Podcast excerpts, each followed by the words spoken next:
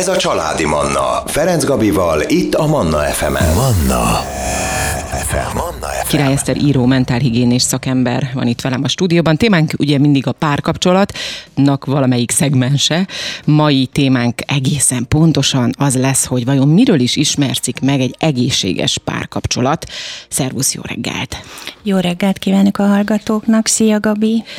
Létezik ilyen, hogy egészséges párkapcsolat, először is ezt létezik mondjuk ilyen, ki. Hogy létezik, igen, és távol kerülünk attól, hogy idealizált állapot. Uh-huh. Tehát, hogy nem egy ilyen idealizált álomképet szeretnék most felvázolni, hanem tehát az, amikor pszichésen és mentálisan egészségesnek érezzük magunkat abban a kapcsolatban, saját egyéni elakadásainktól, sérüléseinktől függetlenül. Tehát az idealizált és az egészséges nem ugyanaz. Ezt jegyezzük meg. Igen, viszont ugye, hogyha most az egészséges párkapcsolatokat vesszük alapul, akkor mégiscsak jó, ha valamihez igazodunk, tehát innentől kezdve akkor mégiscsak beszélhetünk egy ideáról, ami lebeghet előttünk, hogy ilyenné szeretnénk válni, ide szeretnénk eljutni. De ez nyilván minden kapcsolatnál egyéni, ugye? Tehát, hogy nem mondhatjuk azt, hogy van egy ilyen általános, ideális állapot, amit mindenki szeretne elérni, hanem minden párkapcsolaton belül ez egyénileg alakul. Igen, tehát az alábbi pontok, amelyeket most fel fogunk sorolni és ki fogunk tárgyalni Gabival, azok nem arról szólnak, hogy házi feladatot adunk a hallgatóknak, hogy ezt kell beállítani a kapcsolatainkban, hanem ehhez szükséges közelíteni, és mindenki a saját mértékének és határainak megfelelően fogja beállítani ezt az állapotot. Akkor menjünk is rá szerintem az első ilyen pontra, hogy mi az első ilyen pont, amitől egészséges lehet, vagy amihez közelítenünk kell. Igen, most nem is azzal kezdeném, hogy felsoroljuk, hogy mit jelent egy egészséges kapcsolat, hanem azzal a fontos összefüggéssel kezdeném, hogy akkor egészséges egy minden kapcsolat, tehát nem csak párkapcsolat, hanem minden kapcsolat, szeretett kapcsolatról beszélünk, ahol a kölcsönösség és viszonosság elve megvan. Tehát a kölcsönösség és viszonosság az azt jelenti, hogy nem patika mérlegen adjuk, vagy mérjük azt, hogy melyikünk mennyit ad bele, vagy investál abba a kapcsolatba, de mégiscsak benne van egy adok-kapok egyensúlya. Tehát nagyon sokszor például megtörténik, hogy valaki úgy próbálja bebiztosítani a saját szerethetőségét, a saját szerethetőség állapotát, vagy a szeretetre való alkalmasság állapotát, hogy a kapcsolat kezdetén már túl sokat ad, tehát már ott túl sokat investál, tulajdonképpen mindent próbál a lábai elé teríteni a másiknak, hogy úgymond bebiztosítsa saját magát, saját szerethetőségét, és ez az állapot egyszer csak azt vesszük észre, hogy még mindig fennáll. Tehát van egy fél, egy olyan fél, aki túl sokat ad, túl sokat tesz bele a kapcsolatba, és a másik fél pedig egy passzív szereplővé válik egy idő után. És nyilván majd pont a fordítottja lesz, hogy évekig valaki belead egy kapcsolatba, és utána meg a másikat fogja hibáztatni, hogy ő miért nem ad, pedig ő rontja el az, aki kezdetben túl sokat ad. Igen, tehát van egy ilyen öntudatra ébredés mindenkinél egy idő után, mert kezdetben azt észleljük, hogy az is elég, hogyha másik rendben van és boldog, és sok év telik el, tehát sokszor akár 10 évek eltelnek egy olyan dinamikában, amikor pont tehát mondjuk egy önalávetésre hajlamos, vagy egy önmaga igényeinek háttérbe szorítására hajlamos empata fél, folyamatosan saját igényeit, szükségleteit háttérbe szorítja a másik, saját maga kárára, a másikért. És itt nagyon-nagyon fontos, hogy észleljük azt az egyensúlyt, hogy mikor kell hátralépnünk, mikor kell hátradőlnünk, és mikor kell tisztán, világosan, egy tiszta, őszinte kommunikációval kifejezni a saját egyéni igényeinket és szükségleteinket. Na, ez a tudatos párkapcsolatépítés, igen, ez a már első perctől, ugye mindig minden ilyen műsorunkban általában erről beszélünk, ez mennyire fontos, hogy igenis tudatosan építsük, és nem 1-2 év múlva, nyilván, hogyha valaki akkor ébred fel, és akkor még javítható a dolog, akkor is lehet, de az a legjobb lépés, hogyha már a kezdetek kezdetén úgymond kiterítjük a lapjainkat, hogy mi az, amit. Most nyilván nem igen, tehát most Eszter bólogat, hogy hát kiterítjük, de nem mindent azért. Igen, nem csak a tudatos párkapcsolati építkezésről van itt szó, hanem arról, hogy a saját rossz sémáinktól el tudjunk távolodni. Tehát azok a rossz sémák, különböző sémák, amelyek akadályozzák a saját boldogságunkat is. Tehát azt is, hogy saját magunkkal legyünk egészséges kapcsolatban. És itt most meg szeretném itt nevezni például a túlteljesítés sémát, ami ugye, tehát ennek is ugye valahol a gyerekkorban, tehát mindig a gyerekkort emlegetjük, ugye, hogy ott gyökerezik, de hát megtanuljuk azt, hogy akkor vagyunk szerethetőek, hogyha teljesítünk, akkor vagyok szerethető, hogyha hasznos vagyok. Hogyha nem vagyok hasznos, akkor nem vagyok szerethető, és ha nem vagyok mások hasznára, akkor nem tudom a saját szerethetőségemet megtapasztalni.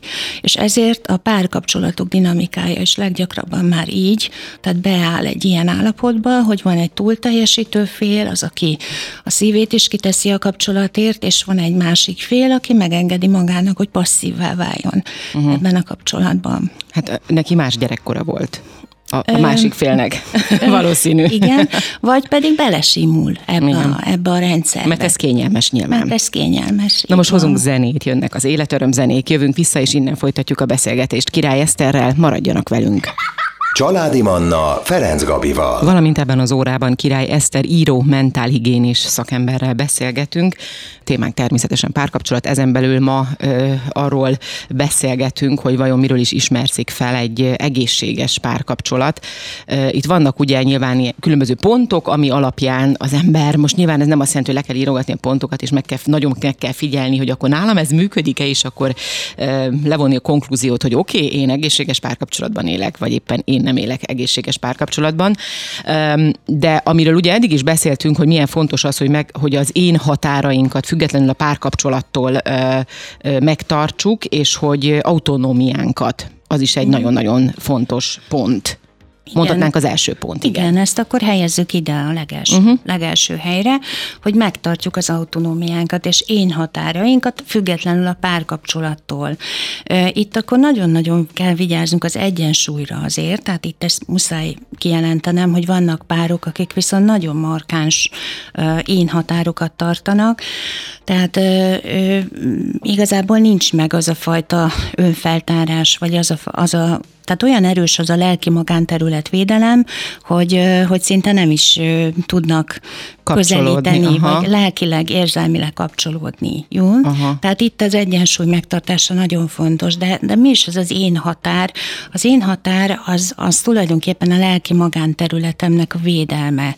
Ezt úgy szoktuk azzal szoktuk szimbolizálni, hogy mintha ülnék egy autóban, és senki nem ülne a volánnál, senki nem ül a kormánynál, és én száguldom és sodródom abban az autóban. Tehát az, amikor pontosítom az én határaimat, az azt jelenti, hogy átveszem a vezetést a saját életem felett, jó értelemben. Az én határ az a lelki magánterületemnek a védelme, ahogyan mondtam. Szükség van erre minden kapcsolatban, valamikor nagyon szilárdak ezek az én határok, és valamikor képlékenyek. Hajlamos vagyok például összemosódni a másik igényeivel, szükségleteivel. Ezt ugye az előbb említettük az előző blogban, hogy amikor valaki a túlteljesítés símával rendelkezik, akkor hajlamos a saját igényeit, szükségleteit beáldozni a másikért, és a saját én határait összemosni a másikkal. De létezik olyan ember, aki teljesen összemossa, tehát hogy nincsen semmi lelki magánterülete, ahogyan te fogalmaztad? Igen. Tehát, teljesen átadja magát, igen, semmi? Igen, gondoljunk csak a traumás kötődésekre, a toxikus kapcsolatokra, például egy narcisztikus tendenciájú féllel, ahol ez a manipulatív, domináns fél teljes egészében összemossa saját magával a másikat egy idő után. Tehát itt eltelik egy jó pár év, és egyszer csak azt veszi észre az a fél, hogy elveszett az én, tehát nem találja már saját magát, nincsenek saját igényei, szükségletei, hiszen az élet a másikról szól. Tehát egyszer csak azt veszi észre, hogy ebben a toxikus kötődésben teljesen elveszítette önmagát. Ezért nagyon-nagyon fontos már a kezdetén a lelki magánterület, az én határnak a védelme. Egyébként igen, tehát az én határ az egyetlen eszköz, tehát ezt muszáj itt most kijelenteni, az én határ az egyetlen eszköz, amivel megtartjuk azt az állapotot, hogy autonóm, független személyiségként, saját igénnyel, szükséglettel, szemponttal, véleménnyel rendelkezzünk egy párkapcsolatban, és ez az egészséges kapcsolat. Tehát, hogy az megmaradok én, megmarad ő, tehát és a mi. Aha, tehát a mi az egy harmadik szereplő ebben a kapcsolatban. Akkor három szereplője van egy párkapcsolatnak. Mármint most nyilván... Igen, a harmadik igen. Nem a szerető. Nem a szerető, igen, hanem a harmadik az a közös, a mi. A mi, igen. Aha. És ennek a háromnak az egyensúlya nagyon fontos, hogy mindvégig fennmaradjon. Tehát egyébként itt lehet az az én, te és a mi, ez szintén ugye ez ide tartozik. Mondhatjuk azt, hogy ez a hosszú párkapcsolatoknak például egyik titka?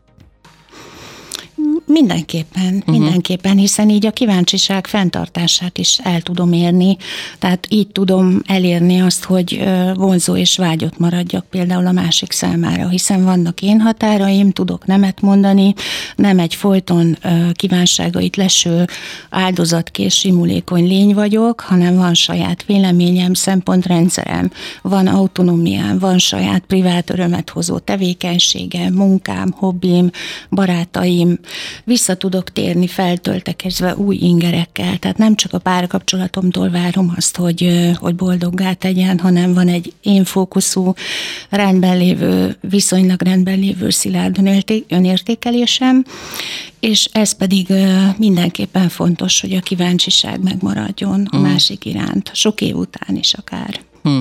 Na, hozunk zenét, jönnek az életörömzenék, aztán jövünk vissza, és innen folytatjuk a beszélgetést Király Eszterrel. Maradjanak velünk. Ez a Családi Manna, Ferenc Gabival, itt a Manna FM-en. Manna FM. Manna FM. Valamint ebben az órában Király Eszter író, mentálhigiénés szakemberrel beszélgetünk, akivel természetesen a zene alatt is beszélgetünk, és mindig, amikor visszaérkezünk, akkor egy picit mosolygósabbak vagyunk.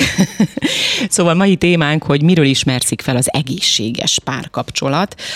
Itt már néhány dolgot elmondtunk, aki nem tudott minket hallgatni, de szeretné megtudni, miről beszélgettünk. Az eddigiekben az nem sokára meghallgathatja, ugyanis felkerül majd a műsor után természetesen az oldalunkra, tehát a mannafm.hu oldalra, de Spotify-on, iTunes-on is elérhető lesz ez a beszélgetés. No, itt azt mondtuk, ugye, hogy fontos megtartani az én határainkat, nyilván az egészségesen az én határainkat, az önérvényesítésünk is meg kell, hogy maradjon egy párkapcsolaton belül, mert ugye mindig az, hogy van az én, van a te, és van a mi, tehát három szereplős egy párkapcsolat. Hogyan tudjuk egymást támogatni, vagy fontos-e az, hogy támogassuk egymást az önérvényesítésben? Ez nagyon-nagyon fontos, hiszen hogyha nem támogatjuk egymást az önérvényesítésben, akkor a kommunikációnk elakad. Az önérvényesítés az azt jelenti, hogy kimerek állni a saját igényeim és szükségleteim mellett. Tehát tudom képviselni saját magamat, érvényre tudom juttatni saját magamat. És ehhez az kell, hogy biztonságban tudjam érezni magam a másikkal. Gondoljunk csak egy szülő-gyerek kapcsolatra, hogy ott is mennyire fontos egy szülő-gyerek kapcsolatban, hogy a gyerek biztonságban érezze magát, hogy ki merje mondani, meg tudja mutatni azt, hogy ő benne mi zajlik a lelkében. Ugyanez egy párkapcsolat, és ehhez sokszor konfrontálódni kell, hiszen nem biztos, sőt, egyáltalán nem törvényszerű, és egyáltalán nem attól egészséges egy kapcsolat, hogy mi mindenben mindig egy véleményen vagyunk, hanem igenis a konfrontáció jelzi a biztonságot, hogy ez a kapcsolat az egy biztonságos, érzelmileg biztonságos, egészséges párkapcsolat. De maga a konfrontáció az nem azt jelenti, hogy tányérokat dobálunk egymáshoz. Nem, az érveinknek az ütköztetését jelentik.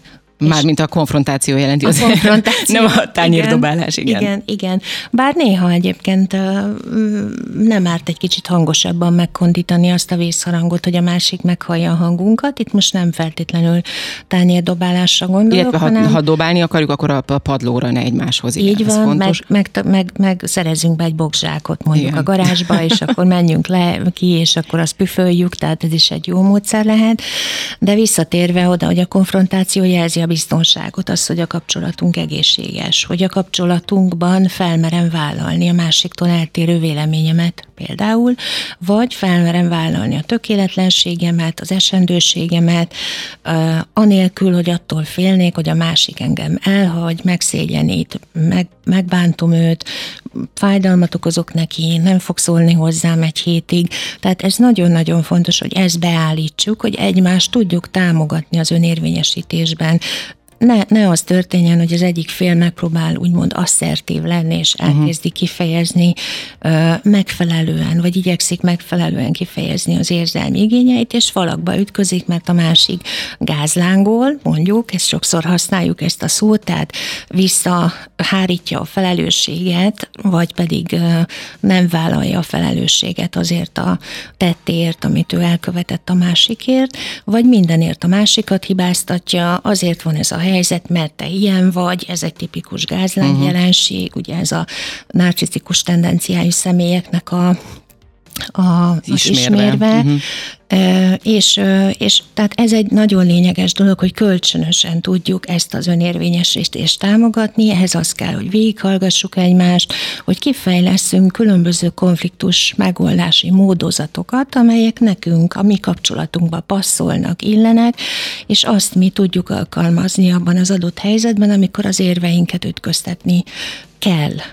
Egyébként most visszatérve egy picit, nagyon elgondolkodtam ezen a narcisztikus ismérven, hogy te vagy a hibás, mindenért a másikat okolja, hogy erre van bármilyen, nem is tudom, módszer, ahogyan ezt lehet kezelni? Hogyha valaki ilyen helyzetben van, vagy az egyetlen megoldás arra, hogy hát akkor viszont váljanak szét az útjaink, mert ezt nem lehet elviselni. Ugye tipikus gázláng jelenség megnyilvánulások, hogy a te hibád, menj orvoshoz, rémeket látsz, menj pszichológushoz, kezeltesd magad, hülyeség, amit mondasz, hülyeség, amit érzel. Tehát tipikusan ugye azok az ismérvek, hogy nem validálja a másik érzéseit az a személy, nem ismeri el az érzéseit, nem tud belehelyezkedni, ugye, hiszen az ilyen, az előbb említett személy nem tud empatizálni, tehát nem tud belehelyezkedni a másik érzelmi állapotába, és egyetlen eszköze marad, hogy kimeneküljön ebből a helyzetből. A projekció az, hogy rávetíti a másikra a felelősséget. Hiszen ugye, hogyha ő neki ezzel szembesülnie kellene, akkor ő neki szembesülnie kellene a saját gyengeségével. És ezt egy narcisztikus fél nem tudja megtenni. Tehát ő a végsőkig ragaszkodik. Tehát, hogy van az a pont, amikor egy narcisztikus, most áttértünk egy picit, bocsánat, a narcizmusra, de hogy van az a pont, amikor magába tud nézni, tehát ki tud gyógyulni, magyarul, most idézőjelben a gyógyulás nyilván, tud változtatni az állapotán? Egyetlen esetben tud változtatni az állapotán, ha ezt ő maga akarja, mert ráébred arra, hogy az ő kapcsolatai nem működnek. De itt is inkább azt tapasztaljuk, hogy lehet, hogy gyakoribb az a magába fordulás, az önmagába fordulás, az izoláció például a világtól, az, hogy ő izolálja magát az emberi kapcsolatoktól, vagy pedig tényleg terápiába jelentkezik, és ő ott ráébred arra, hogy melyek azok a rossz sémák, amelyeket újra kell írni nála, de hát ez sokszor éveknek a terápiája. De hát ez egy óriási személyiségfejlődés lehet, hogyha valaki idáig eljut. Igen, és ritka is. És ritka. Hozunk zenét, életörömzenét, jövünk vissza, és innen folytatjuk a beszélgetést Király Eszterrel, maradjanak velünk. Ez a Családi Manna, Ferenc Gabival, itt a Manna FM-en. Valamint ebben az órában Király Eszter író, mentálhigiénés szakemberrel beszélgetünk. Témánk a párkapcsolat, ezen belül miről ismerszik fel az egészséges párkapcsolat, erről beszélgettünk ebben az órában. Nagyon sok minden elhangzott. Szerintem, hát mondhatom azt, hogy jó tanácsok, bár én nem szeretem ezt mondani, hogy tanácsok, mert minden ember egyedi és egyéni igényei vannak, és minden párkapcsolat ugye egyedi, nem lehet itt ráhúzni mindenkire ugyanazt, de az, hogy valaki magába nézzen, hogy felismerje az esetleges problémákat, abban szerintem nagyon sokat segíthet ez a mai beszélgetés, úgyhogy vissza is lehet hallgatni, majd nem sokára felkerül oldalunkra, a Spotify-on, iTunes-on is elérhető lesz. Ugye beszéltünk arról, hogy milyen fontos az én határokat megtartani egy párkapcsolatban, hogy az is milyen fontos, hogy elérhetőek legyenek egymás számára a párok, és akkor itt van még egy pont, hogy bízni és hinni egymásban. Ez szintén egy olyan pont, ami nagyon fontos ahhoz, hogy jól működjön egy párkapcsolat. ezt el lehet érni, ezért lehet dolgozni, vagy ez is már az első perctől kezdve kell, hogy úgy működjön, hogy tehát megismerek valakit, és én onnantól kezdve bízok és hiszek benne. Hát az inkább az alacsony önbecsülés jele lehet. Inkább azt mondom, tehát az furcsa, amikor találkozom valakivel, és azt mondom, már hogy azonnal bízok. Igen, tehát hogy rögtön bízom benne, és azonnal önátadó vagyok. Ez azért egy furcsa, önfeltáró, önátadó vagyok. Ez egy furcsa állapot, tehát itt mindenképpen gyanakodni kell egy alacsony önbecsülés állapotra, vagy egy nem szilárd önbecsülés állapotra. A bizalom az fokozatosan épül ki egymás felé, fokozatosan, ahogy említettük már, sokszor önfeltáró beszélgetésekkel lépegetünk egymás felé. Van a bizalomnak egy olyan szép megjelölése, hogy a bizalom az az érzés, hogy megtaláltam a helyet, ahol biztonságban vagyok, és a személyt, akire rábízhatom magam. Uh-huh. De akkor tudok beleereszkedni valamibe, amikor azt érzem, hogy a másik fél engem biztonsággal megtart. Tehát nem fogok tudni úgy beleereszkedni érzelmileg egy kapcsolatba, hogyha folyamatosan falakba ütközöm, ha egyet lépünk előre, a másik kettőt lép hátra, és azt érzem, hogy mintha parázson járnánk tangót, ugye szoktuk ezt a hasonlatot használni, a se veled, se nélküled kapcsolatokra, hogy valahogy nem jutunk előre, prolongáljuk azt a dolgot, halogatjuk azt a dolgot, tehát nem fogok tudni biztonsággal belereszkedni egy olyan kötődésbe, ahol nem nyithatom meg a szívemet, ahol nem bonthatom le a falaimat. Ez egy nagyon-nagyon fontos, a bizalom, mint alappillér. Őszintességgel építhetem, önfeltárással építhetem. És a másik az, hogy hinni egymásban, az mindig én úgy szoktam fogalmazni, hogy hogy mindig egy kicsit többet lássak a másikban, mint ami. Ez a rózsaszín illúziók, vagy a pozitív illúzióknak a